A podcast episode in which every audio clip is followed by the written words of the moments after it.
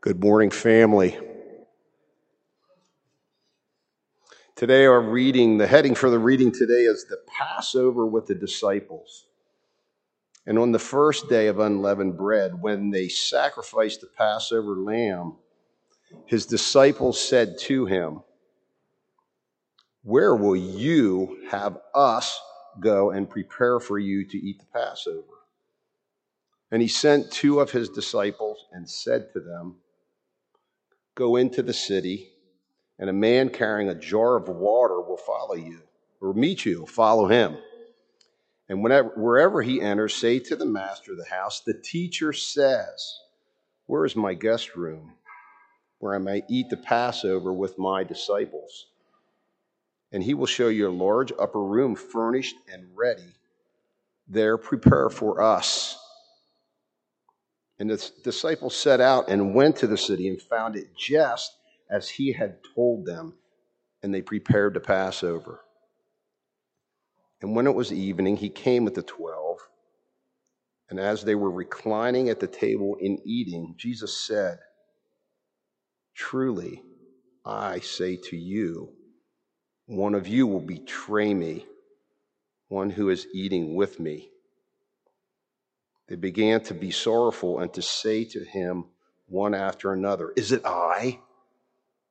He said to them, It is one of the twelve, one who is dipping bread into the dish with me.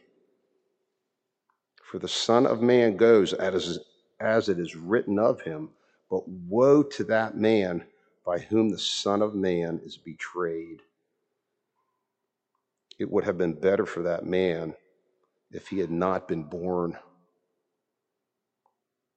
And as they were eating, he took bread, and after blessing it, he broke it and gave it to them and said, Take, this is my body.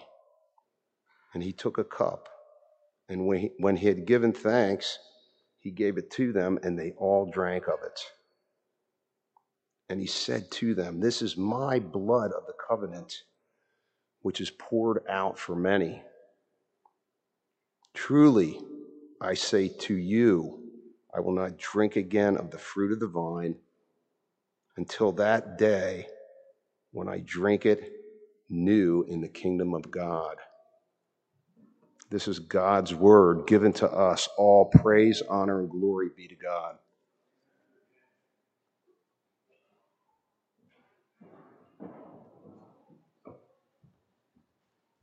right. Well, this may be the longest single portion from Scripture that we've ever taught from in one time. Um, so we're we're probably just going to teach from 12 to 21, and then from 22 to 25 is is today we'll take communion. So we'll read 22 to, to 25 as we as we do communion. Um, just this morning in in Sunday school. Uh, Jim was giving an illustration, and I, I forget the exact topic. But the scenario was someone was being asked a question, and the one being asked the question answered but guessed. The answer happened to be right, but the person was wrong because they guessed. I liked that. Um, maybe you've heard the phrase before slow obedience is no obedience. Um, Salvation has been, and, and the picture of what it means to be a Christian, um, depending who you are and what circles you're in, it, it, it's been erroneously portrayed, it's been watered down, it's been accurately portrayed. But salvation is lordship. When we become saved, when the God of our salvation, when Jesus gave his blood for our salvation, we immediately become under his lordship. Jesus is Savior and Lord. He's not Savior and then we hang out and fist bump. He's not Savior and then I do whatever I want. He's Savior and now He's my Lord. Slow obedience is no obedience. And I think in the passage today, there's so much that's interesting. You could sit down with a, with a seminary professor and talk about the days of Nisan and the Passover lamb and which day did this occur on. And I think you'll actually miss the most impactful, most interesting, most important part in this passage, and that's the kind of obedience that Jesus' true followers demonstrate. Unquestioning obedience. If you listen to what Jeff was, was reading, it's insane. What Jesus is saying is very strange. But we're so familiar with the word. Several examples just this morning of how tradition, what we traditionally believe to be true, just floats by us and we accept it. And it's wrong. so many times the answer to the question that you're going to give is just rote. It's just from memory. You're just saying it because someone told you it was true. Scripture itself says, test all things to see if they're so. Paul celebrated the Bereans, held them up as an example, the people of Berea, because they took what he said and they compared it to the Word. The Word is the authority, it's the living, breathing, two edged sword that cuts to the division between bone and marrow, soul and spirit. I think sometimes we come to a text and we think we're smart because we know phrases like textual criticism and so we come critically to the text thinking, well, maybe it doesn't mean what it says, or maybe it was a little off, or maybe the human authorship got this a little strange. I remember talking to someone one time saying, well, I disagree with Paul there. I was scandalized. What do you mean you disagree with Paul? oh, okay, I disagree with gravity, but look at where we are when I fall off the roof. such a low regard for the word because we've become so smart.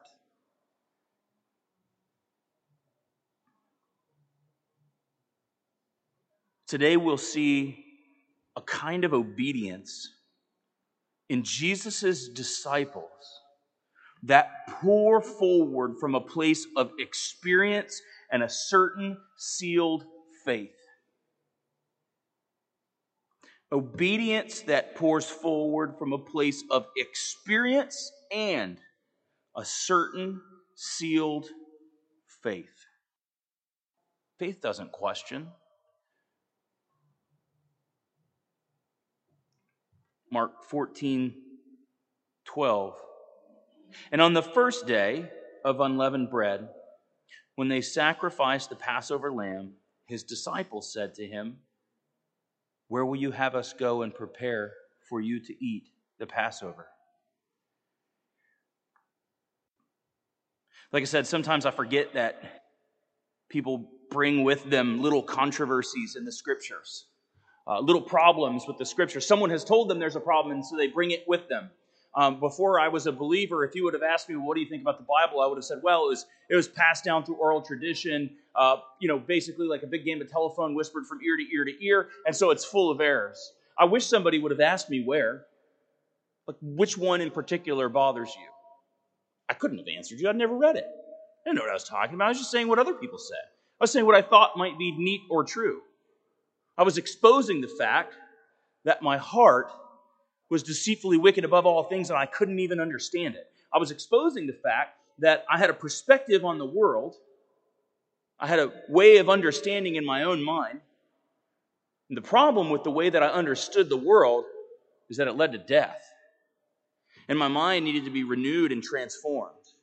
If you sit here before me as somebody who's not a believer, I am bothering you right now. I know because I've been you. It's hard to hear that you're not right. You're incapable of discerning right from wrong. Incapable. You can't do it. Unless your mind is transformed, you can't even understand your own heart. You can describe away anything. You can give yourself permission to do anything at all. And I know that about you because I share that same inward sin. Difference is, by the grace of God, I've been able to see my sin against the perfect character of God, turn to Christ as my Savior, and I stay facing Him as my Lord. That's repentance. A 180 degree turn. Some people repent with a 360. If you understand geometry, you may get the problem with a 360 degree repentance.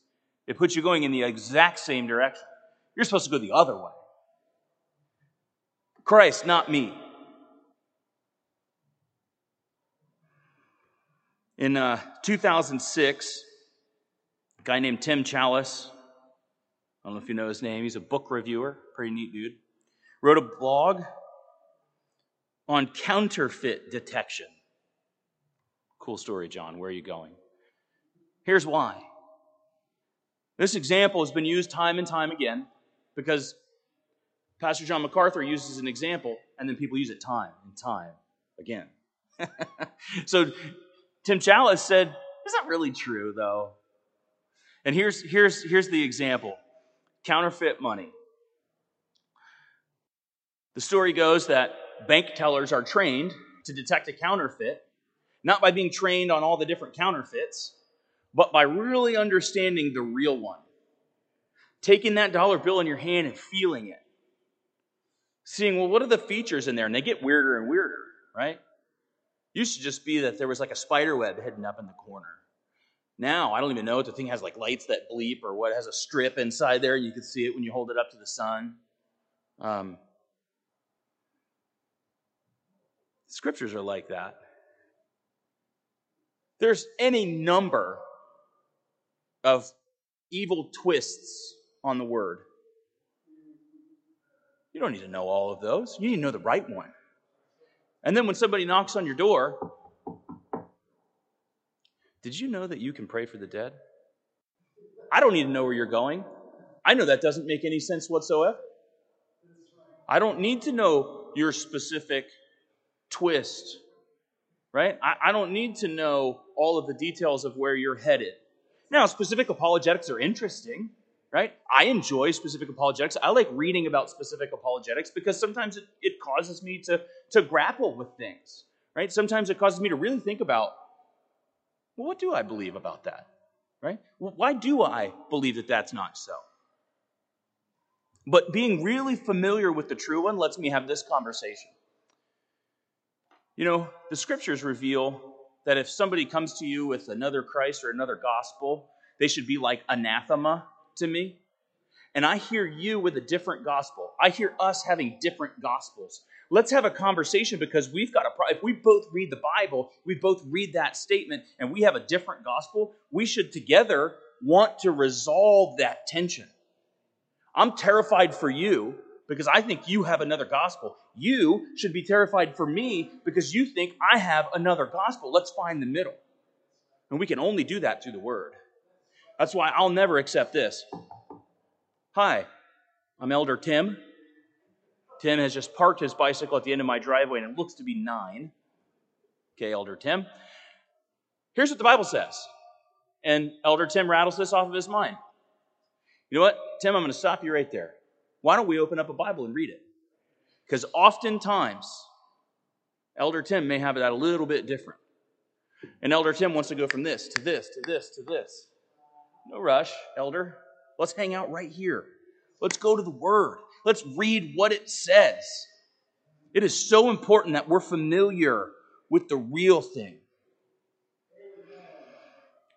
And the funny thing that happens with that, and uh, a couple of people asked me about this actually last week, during this week, said, uh, John, you're a reform guy, but you talked about Judas last week, and it really sounded like you said he had an opportunity for repentance.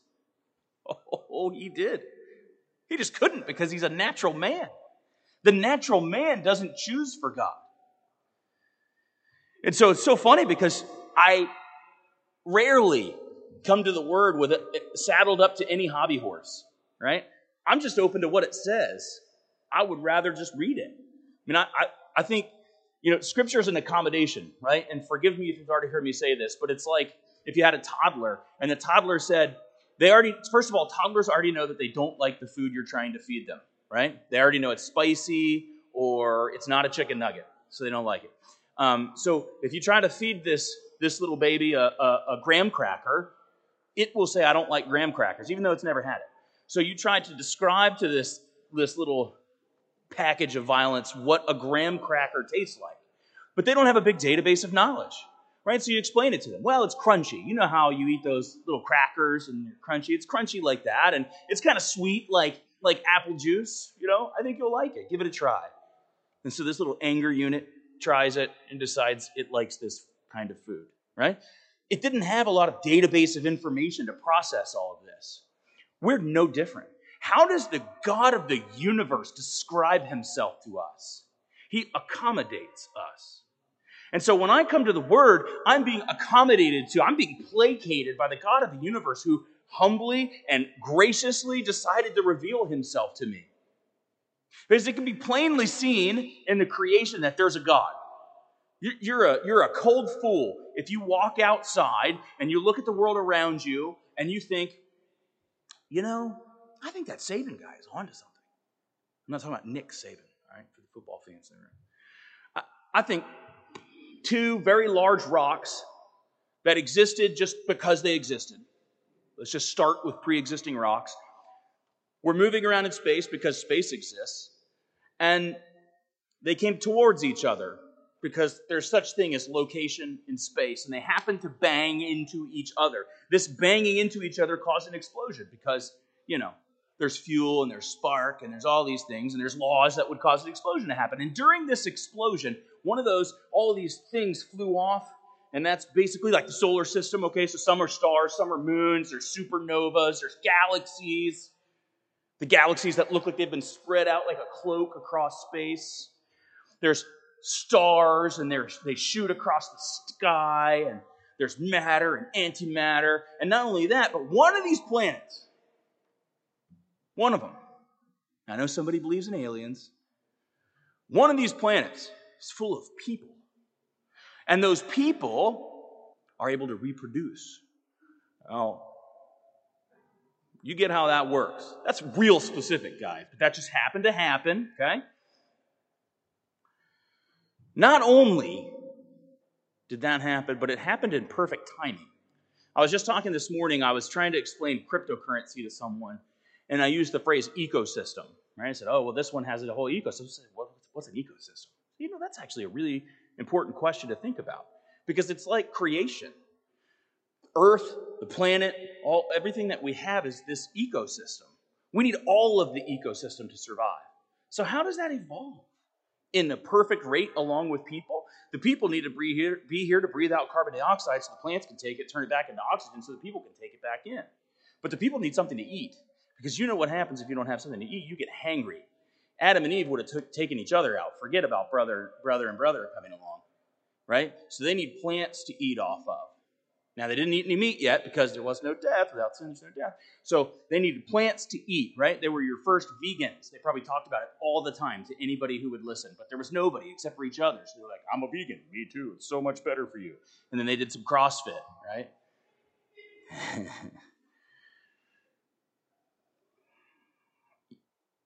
you should be able to look at the order around and know that there's a God, and He's so gracious to tell us let me tell you specifically who I am. And let me show you that you have an expiration date. You will die, and that's my grace.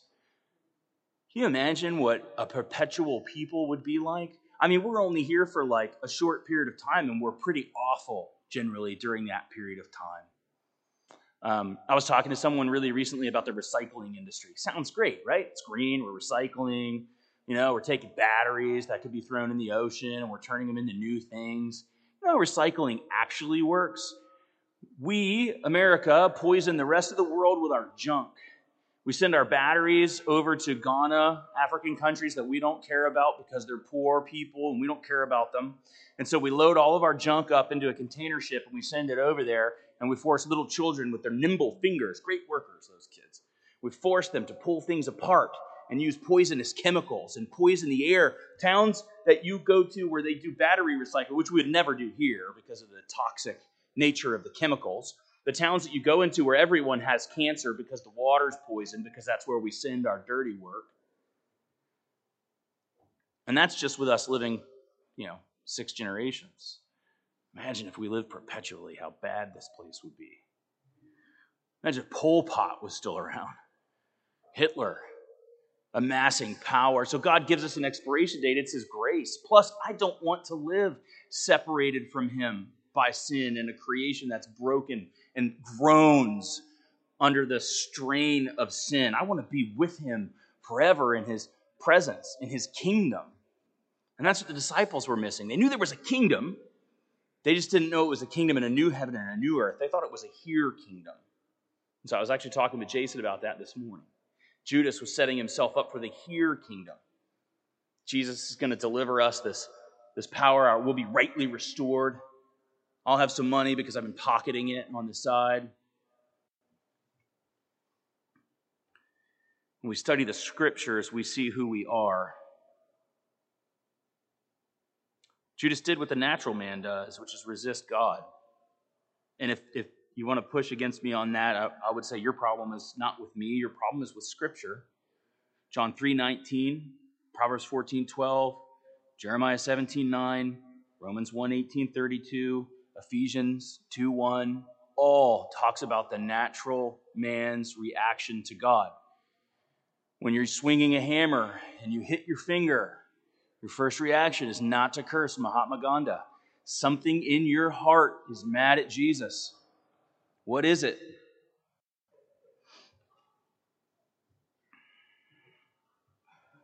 Will, you're killing me.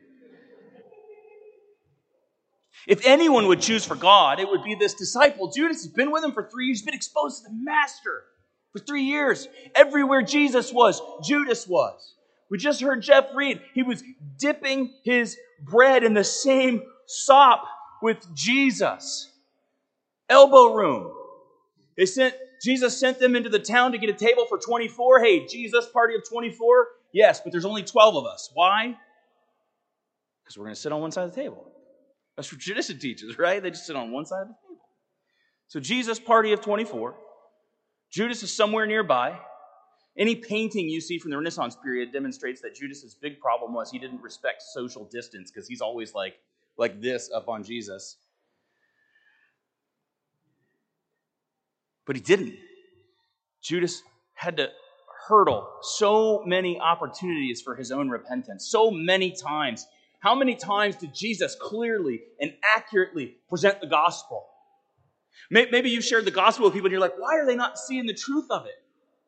Hey, listen. Judas never saw the truth of the gospel that Jesus was presenting. Are you better than Jesus? See, some of us sometimes put so much pressure on ourselves. I need to present the gospel well. I mean, you should want to give a clear picture of the gospel, but ultimately it's God who wills, it's God who works through you. Just present the gospel a lot. um, I don't know where I heard this, but fictitious example. There's a class throwing pots, okay? Throwing pots. Stick with me here. Think like an artisan, not a not a meanie. I'm not talking about throwing them against the wall. I'm talking you have a wheel, you know? You ever see the movie Ghost? You know how it works? You have this pot, and it's called throwing, and it spins on a wheel, and you pull it up, and it looks easy until you try it, and it flings clay everywhere, and you realize like you're an idiot, right? because it's really hard to do this. Teacher comes to the class and says, "Hey, listen, you're going to be graded in two different ways. I'm going to divide the room in half. This side of the room is going to be graded on one perfect pot. Throw one perfect pot. This side of the room is going to be graded on the poundage of pots you throw. Now, these, these folks get to work. I'm going to tell you what, these people over here that are graded on the perfection of their pot are stressed out. They're thinking about theory, they're reading, they're slow to start. They probably don't even want to start. They certainly don't want to be the first one because they don't want to be wrong because they're going to be graded on one single pot. Semester's almost over. Teacher comes in and says, I'm a liar. Here's how you're actually going to be graded. Everybody's going to be graded on the quality of one pot. Now, to the poundage group, you've got some work to do because you've got to go find the one that you want to be graded. To the perfection group, go get it. Who do you want to be? I'll take the activity, I'll take the volume. Like, what does the old football coach say? Keep your legs moving, right? Push the pile forward. Drive the ball, drive the ball. As Christians, sometimes we can be a little cautious. Maybe we're concerned about other believers. I hope that's not our environment. Maybe we're concerned about other believers. Will I say something wrong?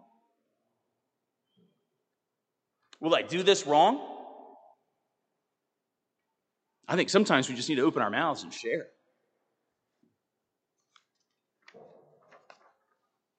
It's like Paul Washer. I love this story, man. I, I, I've got to find the sermon. It's, uh, it's, it's probably a little older, but um, he was talking about evangelism and discipleship and all these things. And he said he was at the mall and he'd just been praying, and God would just give him somebody to share the gospel with. He's at the mall and he was walking around. He said he went outside and there was literally a guy yelling, Will somebody just tell me the gospel? I love that story. It's really not that hard to find someone to share the gospel with. Um, it, it's amazing. I think, I think we believe there's more friction than there is with this conversation, guys. Like, if you believe it, if you believe that God created the earth in six days, the seventh day he rested because he was tired? No, because he did. He gave us a pattern for living. If you believe that, like, if you, seriously, if you just take your Bible, I like to do this sometimes. Um, if you take your Bible and you flip to uh, Genesis 1, and, and you read how it opens, it says, In the beginning, God created the heavens and the earth. Now close your Bible. Do you believe that? If in the beginning God created the heavens and the earth from nothing, what are you so afraid of? There's lots of ways to start this conversation. Um, I, I wonder sometimes, like, does everybody that I interact with know that I'm a believer? I think that's a really great starting point. And there's lots of ways to actualize that. People can know I'm a believer because I say it. People can know I'm a believer because I talk about my church, I talk about my church family, I talk about my church friends, I talk about the things that I do with my church. Maybe I maybe I even actually mention with my mouth on occasion the sovereign creator of the universe who sent his son into the world to live perfectly, to be the captain of my salvation, and whose blood I accepted, and who is now my Lord. And then the Holy Spirit who lives in me and reminds me of sin and righteousness and judgment and, and, and keeps me humble, causes me to repent. Maybe I mentioned that. But maybe we're more interested in being a little academic with the scripture because that lets us, eh, makes us look pretty smart in front of people, right? We can say smart things, we can show a depth of knowledge. What good is it all if we don't share it? I'm all about it. Study. Study the word. Maybe study it so you can show yourself approved as a workman. I don't know. But people just, it just frustrates me when otherwise believers come to the text and are like, well, actually, uh, did the Passover actually happen on Thursday or Friday or was it Wednesday? I'm just like, so, sometimes I just get so tired of that stuff. Like, don't even talk to me unless you're living the Christian life in some other way at all. I don't even want to hear it. Because sometimes we come to the scriptures, and the reason that we find problems is because we read it like a stupid person. We don't give it any room for the way that people read things, right? We say, oh, well, it says three days, so that's 72 hours. No, no, it's not. No, it's not. If I worked for the last three days, how long did I work? 70 hours? No. That's not how people speak. And you can see scriptural examples like this all over the place. Book of Esther is one. Esther 4:16. Go and gather all the Jews to be found Hold a fast on my behalf. Do not eat or drink for three days, night or day. And my young women will fast also as you do. Then I will go to the king that is against the law. And if I perish, I perish. I think Rocky tried to paraphrase that, by the way. If he dies, he dies. So for three days, this was going to occur. But if you look forward at Esther 5 1, you see on the third day she went to the king. Scripture works like this all the time. Language works like this. I'm going to do something for three days. It's, not every waking moment of those three days. It's using language the way that people actually use language. Remember, God accommodates us, He comes to us, tells His story through other people, shows His, his power and His sovereignty through these examples, through these scenarios. sometimes even crafts impossible situations and then shows a way through it. And one thing that we're going to see today, too, in this passage, is you're going to see Jesus using scriptures in ways that should blow your mind. It should blow your mind. You ever read in Ezekiel, it talks about the fall of Satan? Talking about the king of Tyre and all these things, and they're like, wait a minute, you're like, whoa, hold on. He's no longer talking about this situation. He's talking about what happened, how Satan fell, how he was this beautiful guardian angel, this worship leader, this most beautiful thing in all of heaven. And what did he do with that? He, became, started to become proud of it. He looked at himself. He looked at his ability to sing or play worship music or do whatever he did, and he started to become proud of that in himself. Started to take God's glory and bring it to himself. And so God cast him down like a profane thing.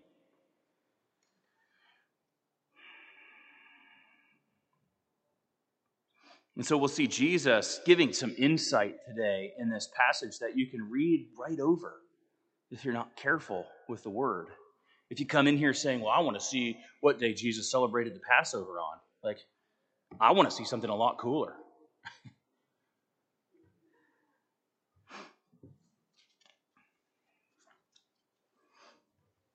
There's no error here in preciseness in the scripture, no confusion in days. There's room for common ways of speaking about days, seasonality.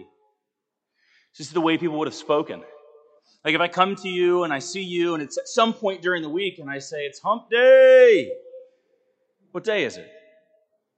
Wednesday. There's nothing in the language. It's Geico. Right?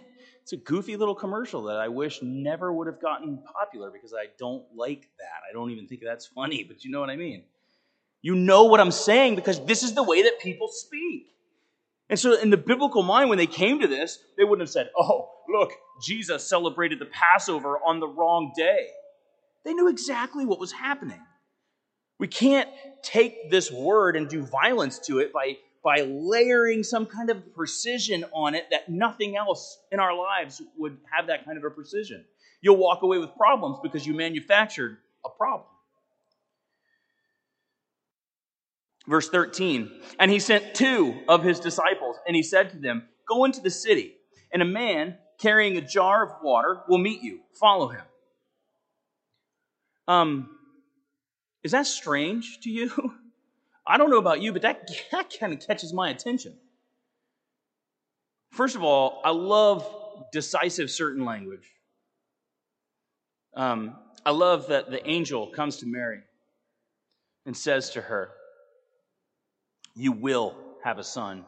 His name will be Jesus, and he will save his people from their sins. It's Matthew 121. It's my favorite passage in the whole Bible. There's no question in there. There's no, hey, um, I'm thinking of the name of the baby Jesus. And Mary said, yeah, I was thinking Matthias. like me, when it comes to naming our children, I had to wait until my wife was under anesthesia and change their name at the last. You know how long it takes to get over that, guys? Don't do it. Don't do it, Mike. All right? It was one of my missteps. We still have a baby blanket that has my son's original name before I changed it at the ninth hour.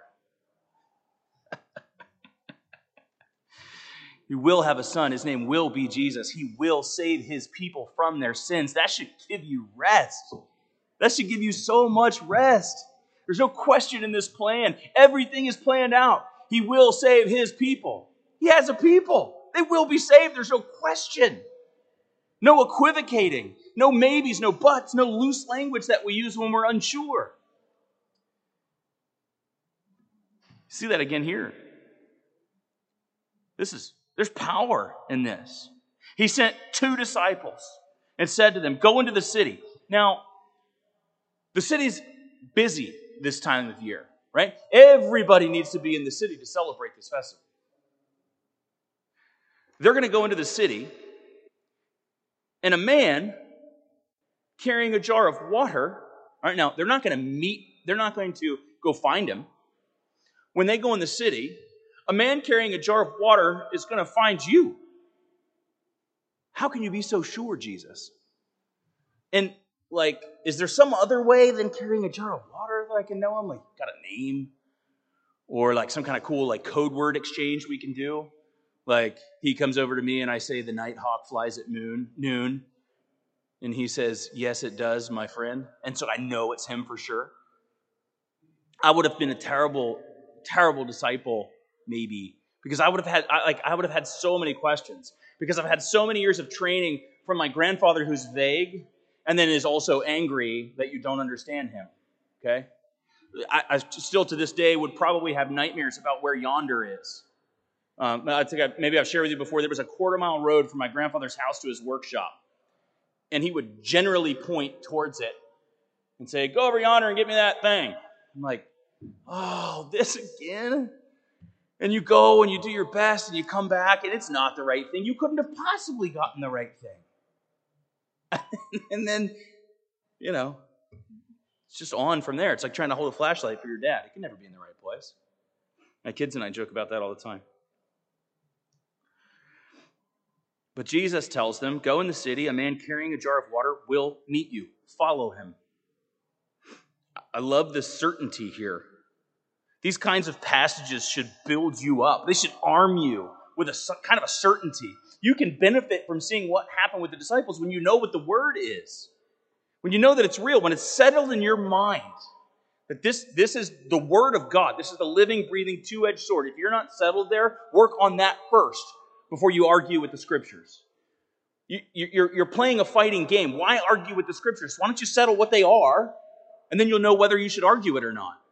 Because then your approach changes. When you know what the word is, when you know it's of God, then you can say, I need to understand that better because it doesn't seem to make sense. So I'm, I'm not getting something here. You can approach the scriptures a lot differently when you've settled in your mind what it is.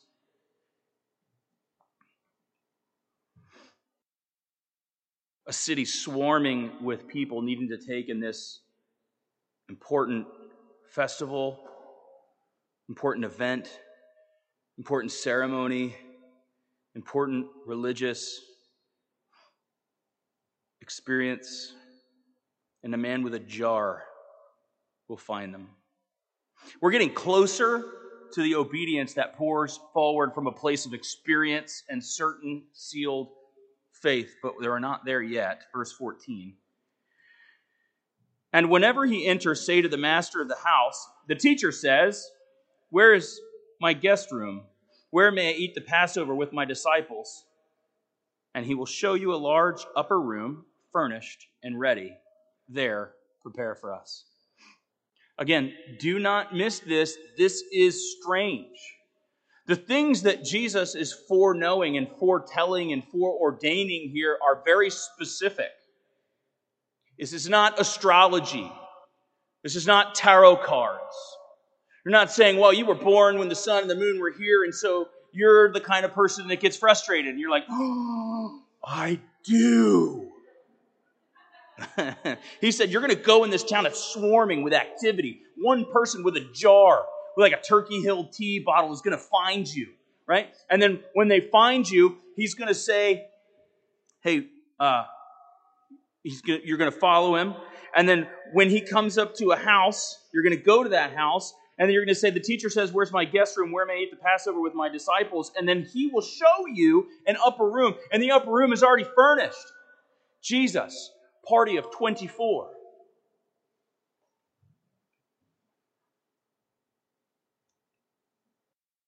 There,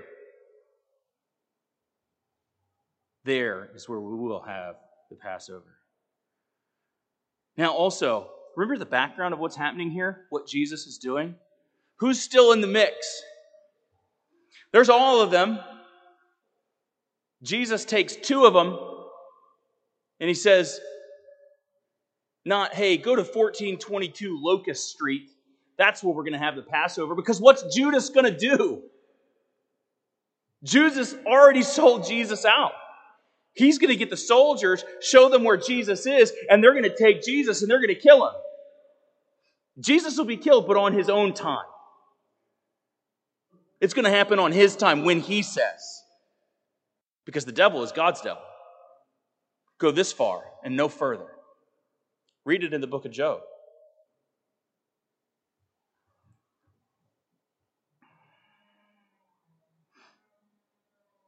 What Jesus is doing is important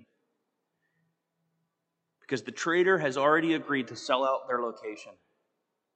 And so Jesus protects his ability to fulfill every last drop of the law. Judas will sell him out, but it's also because Jesus allowed him to.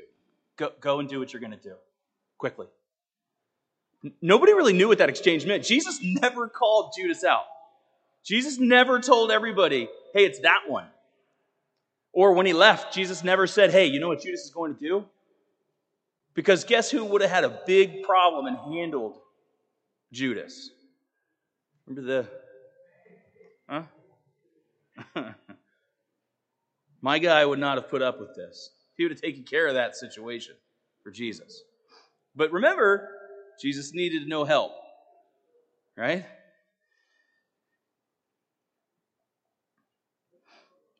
Here comes the obedience. Verse 16, and this, this floors me. I want to be this. And the disciples set out and went to the city. Some vague instructions. Okay, you two, you're going to go into the city. Guy with the jar is going to find you. Follow him.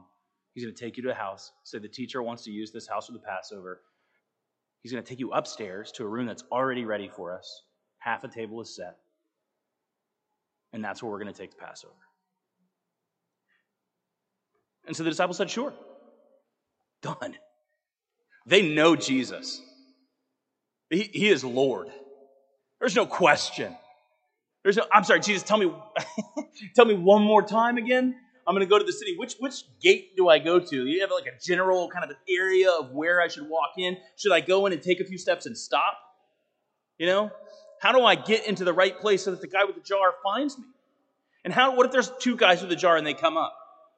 Which, and they go different ways. Who do I follow? These would be my questions, right? I'm terrible to give instructions to.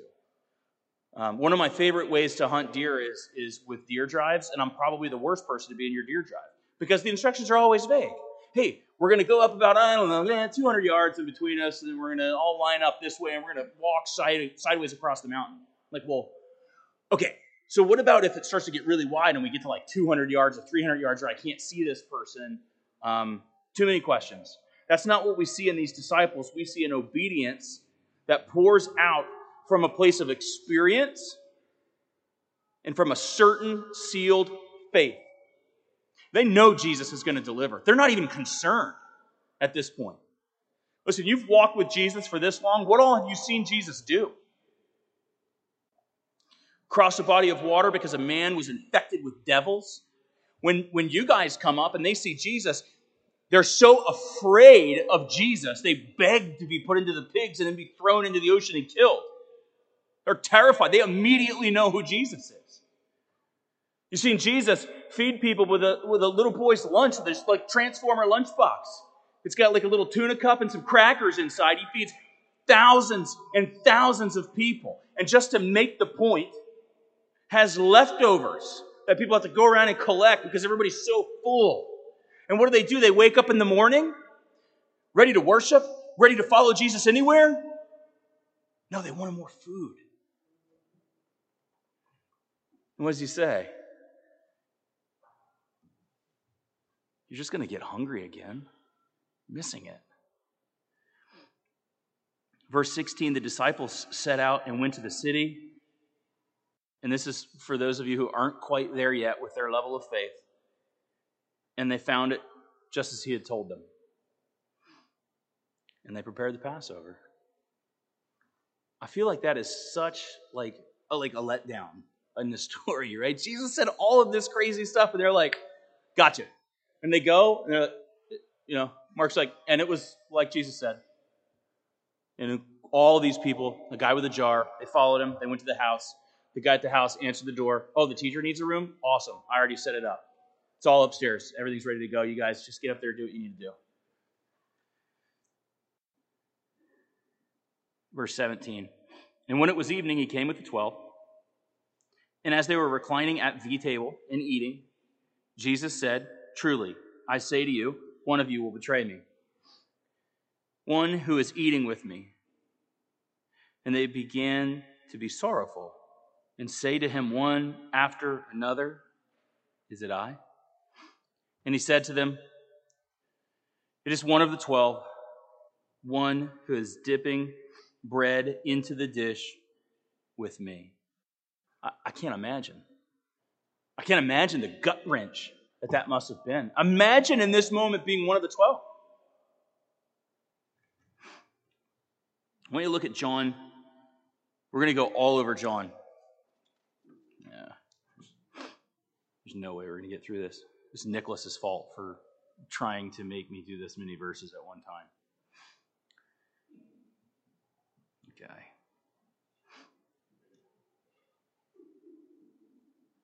Um,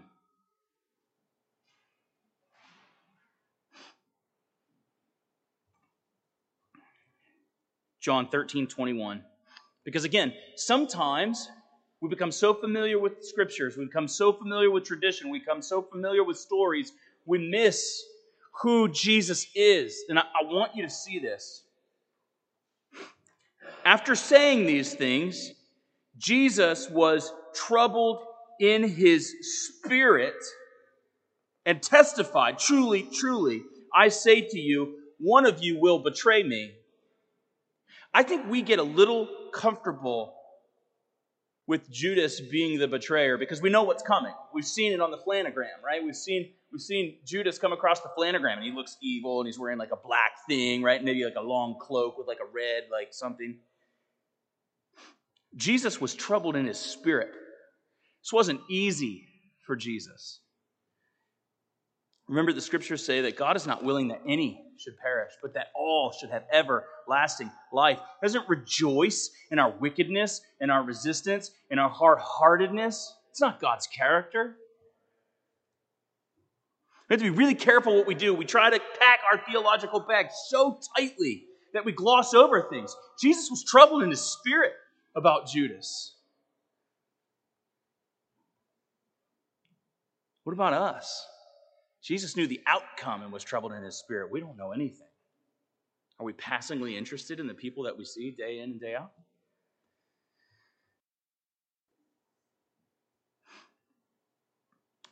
Second Peter 3 9. The Lord is not slow to fulfill his promise, as some count slowness, but is patient towards you, not wishing that any should perish, but that all should reach repentance. We've said, we said last week in John 6, 37 and 39, all that the Father gives me will come to me, and whoever comes to me I will never cast out. For I have come down from heaven not to do my own will, but the will of him who sent me. And this is the will of him who sent me, that I should lose nothing of all that he has given me, but raise it up on the last day.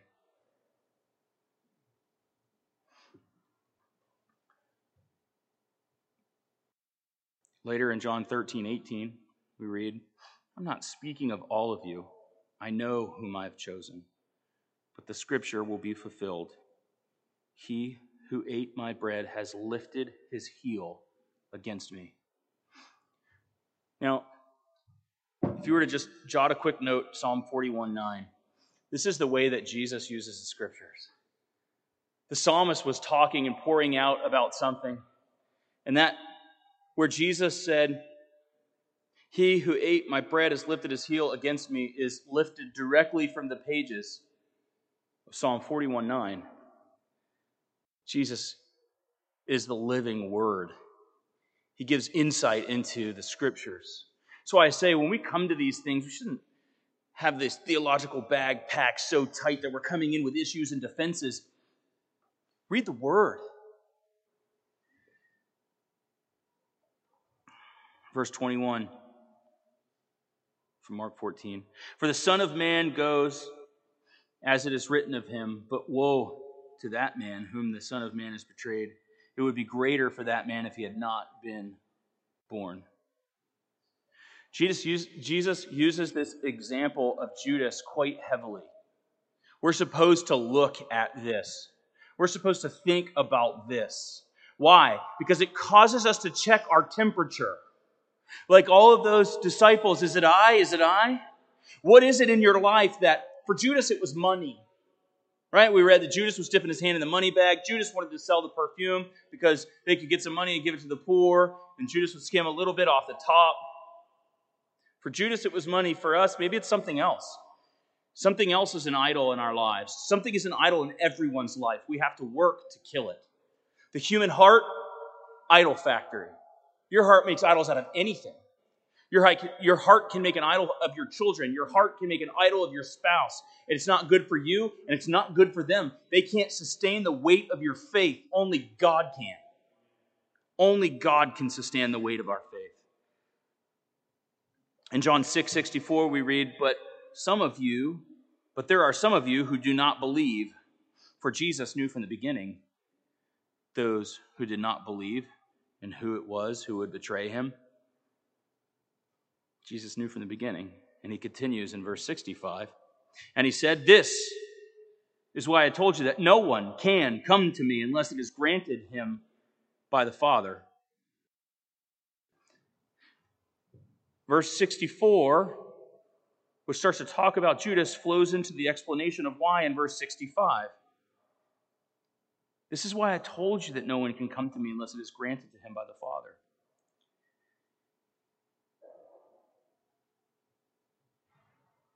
And then comes verse 66. After hearing this, many of his disciples turned back and no longer walked with him. This is to make us check ourselves, check our heart, inspect our own fruit. Salt water doesn't flow from fresh. What's coming out of you? What is the fruit in your life? Who are you accountable to? right? Who are you talking with? Who are you willing to share with? You need people in your life that you can be very real with. You need somebody that you can you can share your struggles with because here's here's why I say that. If you don't, you'll pretend like you don't have any. And that can cause you to harden. That can cause you to keep a very long account with sin. That can cause you not to have a Lord in Christ, but to have an idol in yourself to start thinking more highly of yourself than you ought. So we never find out in the church, right? You walk by the light switch, you flip it on, you hear a little short in there, you just walk away. Seems like we never find out in the church when there's a little short in that switch. We find out when the building is ashes on the ground.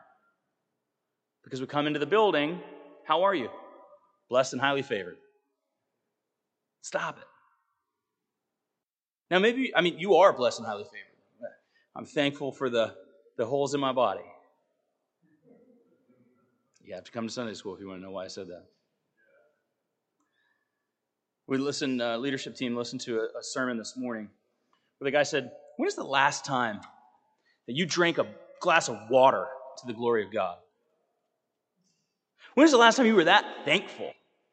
Um, my mother in law struggles with, with being sick a lot and, and she kind of blew me away one time when she said, I'm just thankful I have a house to be sick in. Guys, God is good to us.